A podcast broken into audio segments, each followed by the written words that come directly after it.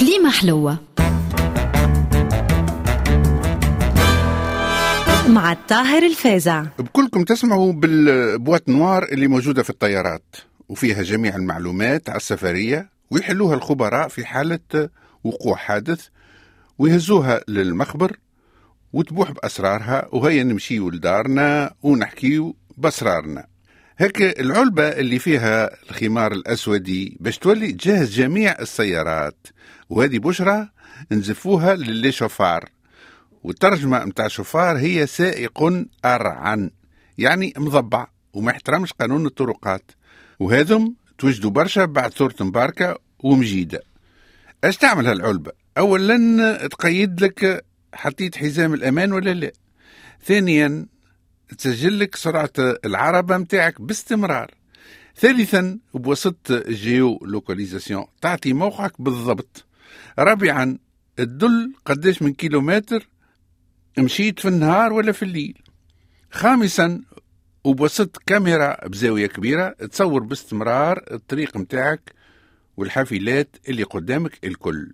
ولعلمكم هالعلب السوداء مجهزين بيهم 96% من الكراهب في أمريكا وبعض بلدان آسيوية وروسيا واسمهم EDR يعني Event Data Recorder.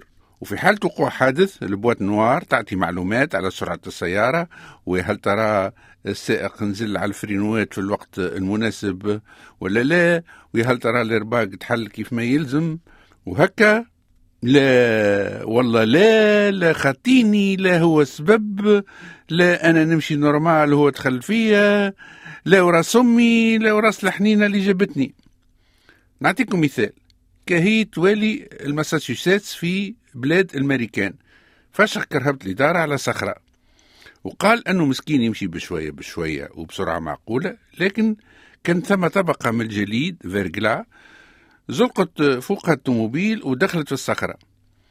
كي جات الشرطة تثبت في هيك العلبة العجيبة قلت لهم لا ليه يا بوراوي لا ليه هيا إجا للصواب قر قر. ذر أولا ما هوش حاطط حزام الأمان وثانيا يجي يجري بسرعة كبيرة.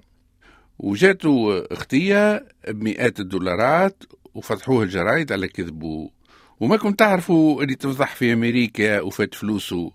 مش كي هوني يكون بي دي جي تصير له فضيحة يولي وزير. وشكون اللي فرض تجهيز السيارات بهالعلب السوداء؟ اولا مصنعين السيارات. على خاطر فدوا من اللي يعملوا حوادث ويقدموا قضية بالدار على أساس défaut d'origine.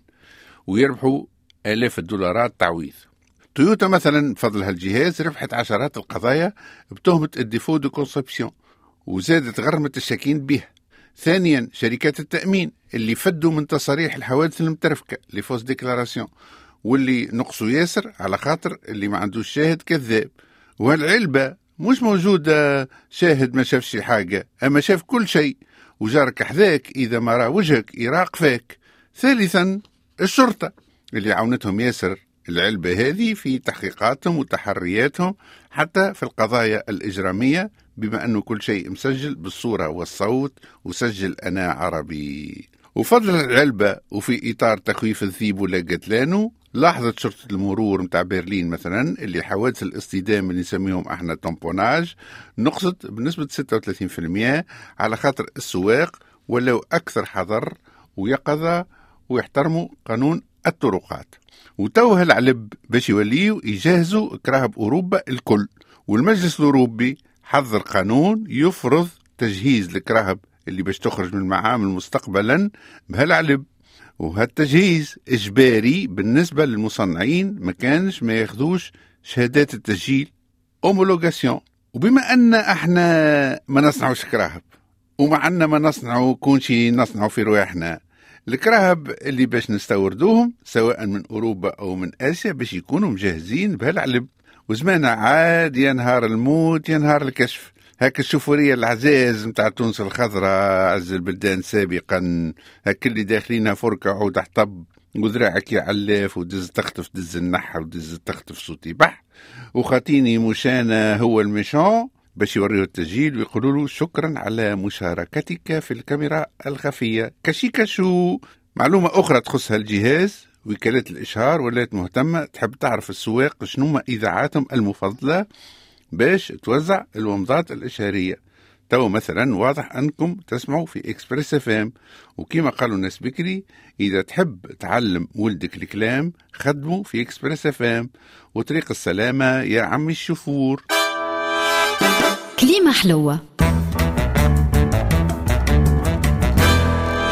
مع الطاهر الفازع.